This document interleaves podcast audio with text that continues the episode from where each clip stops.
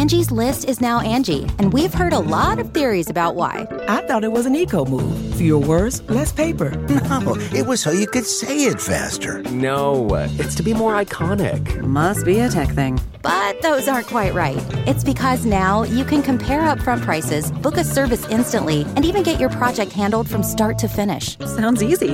It is, and it makes us so much more than just a list. Get started at Angie.com. That's A N G I, or download the app today. Okay, it's time to commit. 2024 is the year for prioritizing yourself. Begin your new smile journey with Byte, and you could start seeing results in just two to three weeks. Just order your at home impression kit today for only $14.95 at Byte.com. Byte Clear aligners are doctor directed and delivered to your door. Treatment costs thousands less than braces. Plus, they offer financing options, accept eligible insurance, and you can pay with your HSA FSA. Get 80% off your impression kit when you use code WONDERY at Byte.com. That's B-Y-T-E dot com. Start your confidence journey today with Byte.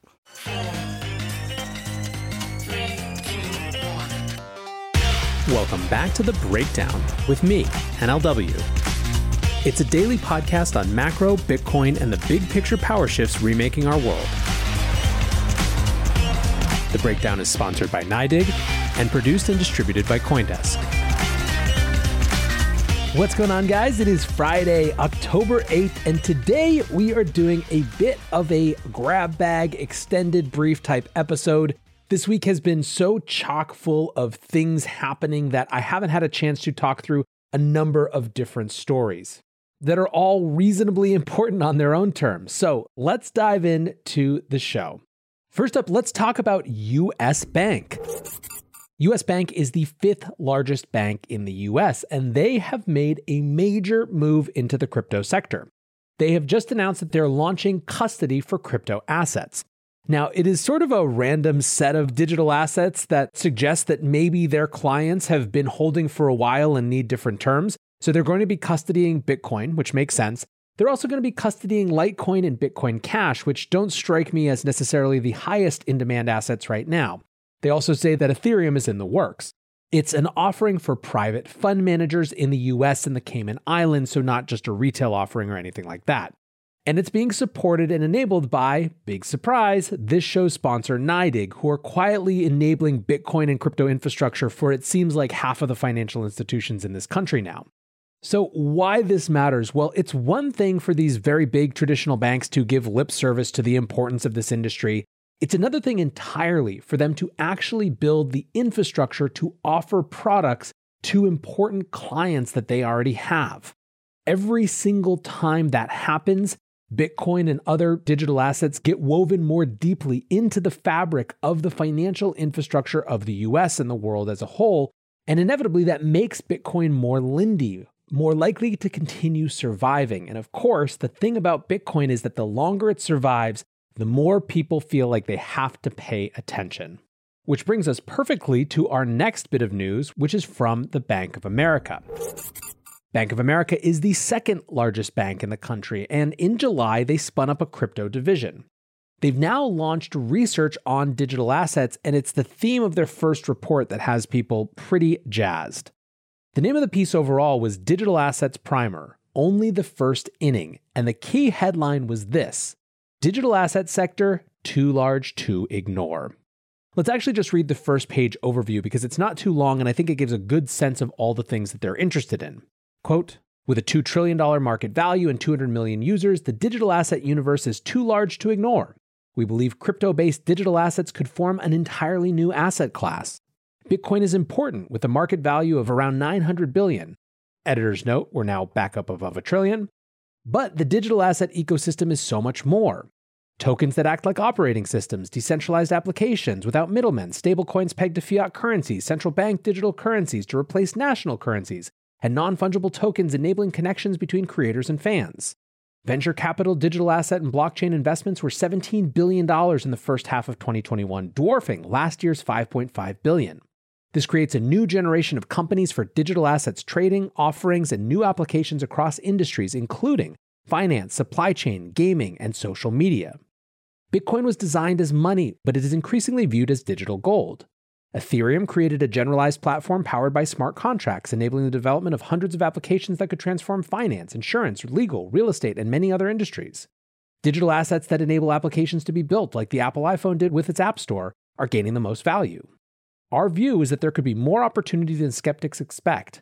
In the near future, you may be able to use blockchain technology to unlock your phone, buy a stock, house, or fraction of a Ferrari, receive a dividend, borrow a loan, or save money, or even pay for gas or pizza. Decentralized finance is an ecosystem that allows users to utilize financial products and services such as lending, borrowing, insurance, and trading without relying on a traditional financial institution. dApps may bring financial services to many of the 1.7 billion unbanked globally through a simple smartphone app. NFTs are changing the way creators connect with fans and receive compensation, and Gen Y and Gen Z, along with a few boomers, are snapping them up. NFT sales were 3 billion in August, up from 250 million in all 2020, led by demand from celebrities, corporations, and individuals. Obviously, as you can tell, this is really a wow, this industry has everything. It has so much going on. And of course, there are many partisans and many areas that will take issue and umbrage with many different parts of what they have written, but that's really kind of not the point. The point for many is that they're writing it at all. Now, there are many questions floating around out there and kind of a lot of rampant speculation about Bank of America's financial solvency at the moment. They lost a lot of money in the first two quarters, and there are many, especially in the Wall Street bets crowd, that are asking questions about them. In that light, it's possible that they're quickly trying to catch up and looking for an edge. As someone tweeted, the banking industry finally waking up and realizing they are victims of an innovation lag. The banks are currently in the blockbuster movies, border books, music industry, Kodak position here, and it may be too late to evolve. I sort of think that for our purposes, it doesn't actually matter. Put it this way Scenario one is that Bank of America is healthy, solvent, and they think that this whole digital assets thing is way too big to ignore. Scenario two is that they're not healthy, they're not solvent, they're worried, they're concerned, and they think that the digital asset space is big enough to help save them. Either of those scenarios are bullish. So, again, what matters more than any one detail is that headline, too big to ignore. And this is something that I've had a few people ask me where I really think these markets are. If I had to say in a sentence or two what the state of the crypto industry is, I keep coming back to this idea of on the verge of mainstream. We are way more mainstream than we've ever been before.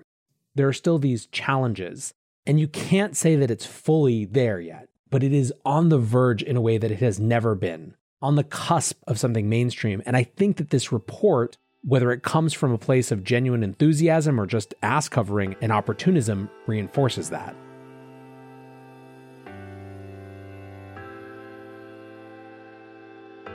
This podcast is sponsored by NYDIG, a firm that's making Bitcoin accessible to banking customers on Main Street and Wall Street alike, as part of their mission to bring Bitcoin to the people. Find out more at NYDIG.com slash NLW. That's N-Y-D-I-G forward slash NLW.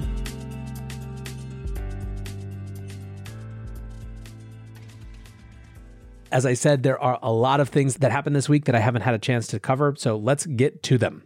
First up, the jobs report. So, the Friday after every month ends, we get a report from the Bureau of Labor Statistics about how the last month went with regard to jobs creation. In September, non farm payrolls added 194,000 jobs. That is the smallest number this year. It is also way below estimates.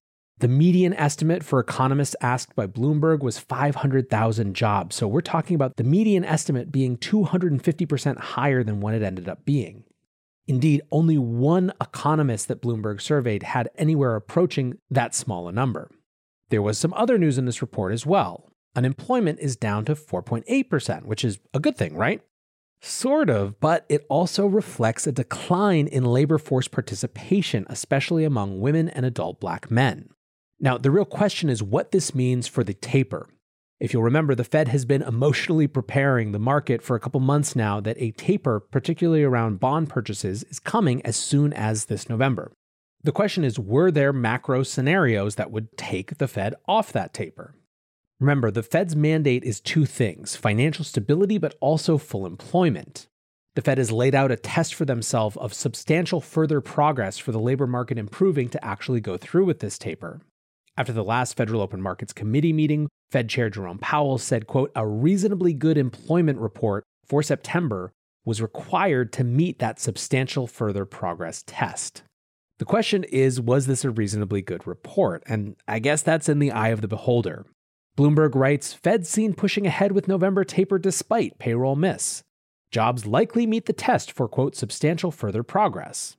Reading that article after reading this report makes it clear to me that the nice thing, from the standpoint of the Fed, is that these are completely subjective measures dictated by almost nothing because Ugh, the worst report that we had all year with more people leaving the employment market doesn't really seem like substantial further progress. But here we are, and it's going to be what it's going to be. Next up, Bitcoin ETF speculation is reaching a fever pitch. Bloomberg writes Wall Street could get four Bitcoin futures ETFs by the end of the month. So there are a huge number of Bitcoin futures ETFs that are coming up for approval this month. ProShares, Invesco, VanEck, Valkyrie, Galaxy at the beginning of next month. And the Bloomberg intelligence analysts are pretty high on this. Eric Balchunas, who is one of their lead ETF analysts, has previously put the odds at 75%. James Seyffart says, quote, We're pretty bullish on approval here. We just can't see Gensler and the SEC going out of their way to state positive comments about a 1940 Act Bitcoin futures ETF at the end of September and then denying all of them less than a month later. Nate Geraci, the president of the advisory firm ETF Store, says something similar. Quote, Given that ETF issuers have been tirelessly pursuing Bitcoin ETFs for over eight years now, it seems somewhat disingenuous for the SEC to encourage more filings at this point only to disapprove them. Approving futures based Bitcoin ETFs seems like an easy win for the SEC and Chair Gensler to get a win in terms of appearing forward thinking on crypto. Of course, for those of us in the industry, the question is what it will actually mean for markets. As I said on yesterday's show, I think that it's going to be more about narrative about Bitcoin getting some type of approval in the traditional US system, even while there are big questions around stablecoins, DeFi, etc. That's a narrative win. I don't necessarily know what it changes in terms of investor access. Are there some set of investors waiting for this type of futures ETF and who haven't gotten in yet but will when that happens? I'm not sure. But again, we'll have to wait and see. Next on this quick hit list of things to cover for the end of the week, Shiba is up 400%. Should we quit this industry? Just kidding, I'm not covering this. In a permissionless world, things like Shiba will always exist. It is best to ignore them and move on. And if you do happen to hold Shiba, God bless, dinner is on you next time. Four, a Chainalysis report on global crypto adoption. Chainalysis looked at the number of crypto wallets between January 2020 and January 2021 and found that they jumped 45% to 66 million. This is not the only report that Chainalysis has done this year showing that crypto is growing. In August, they published a global crypto adoption index that found an 880% rise in global adoption, driven by peer to peer trading and use in emerging markets. One of the things that I found most important and interesting about that report was in it, Vietnam, India, and Pakistan topped the adoption index. Now, of course, one can quibble about the way that Chainalysis decided to measure their adoption, et cetera, et cetera. But I think it's really important that we remember that when we talk about the utility that Bitcoin has or that crypto has, we can't just have our perspective be the US. We can't just have our perspective be anywhere with a fully functioning traditional financial system. It was the relevance of Bitcoin to global markets that got me interested in this industry, and it continues to be one of the things that I find most important. All right, we're almost done. Two more quick ones. First, BitGo sees growing crypto interests. One of the key narratives, obviously, of late 2020 into early 2021 was this idea that corporations were going to start putting Bitcoin on their balance sheets. And really, that was going swimmingly until Elon boffed it and backed away from his Bitcoin commitment and started going in on the energy concerns after they had actually put Bitcoin on the Tesla balance sheet. Well, apparently, this is starting to come back because Darren Jordan, the managing director of EMEA at BitGo, said that corporates are coming to them and asking about adding Bitcoin to their balance sheets in a pretty regular clip.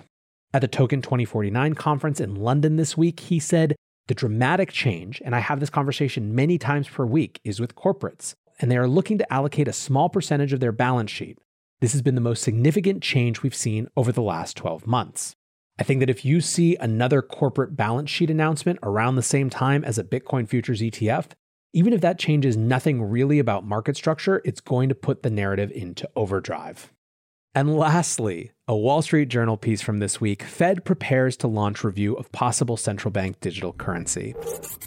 From the article, officials will release a paper and solicit public comment, but are unlikely to decide soon on government backed cryptocurrency. I just wanted to point this one out as such a great example of the utter confusion and lack of clarity and lack of purpose that the Fed has around a central bank digital currency. It's like at first we were going to get plans from the Boston Fed in conjunction with partners at the beginning of the summer, and then that changed to later this fall, but now they're just launching a review. I think that there are big questions around the right way to do a CBDC and whether a government should or anything like that. But I think it's absurd that there isn't just some commitment to figuring out at least what they want to figure out. Anyways, I just thought it was funny that this is somehow news, even though it's the most non news story I've ever seen. Anyways, guys, I hope that your week was awesome. I hope that you're heading into a wonderful weekend. Go pick a pumpkin, go eat an apple, grab a scented candle, have a good time. Until tomorrow, be safe and take care of each other. Peace.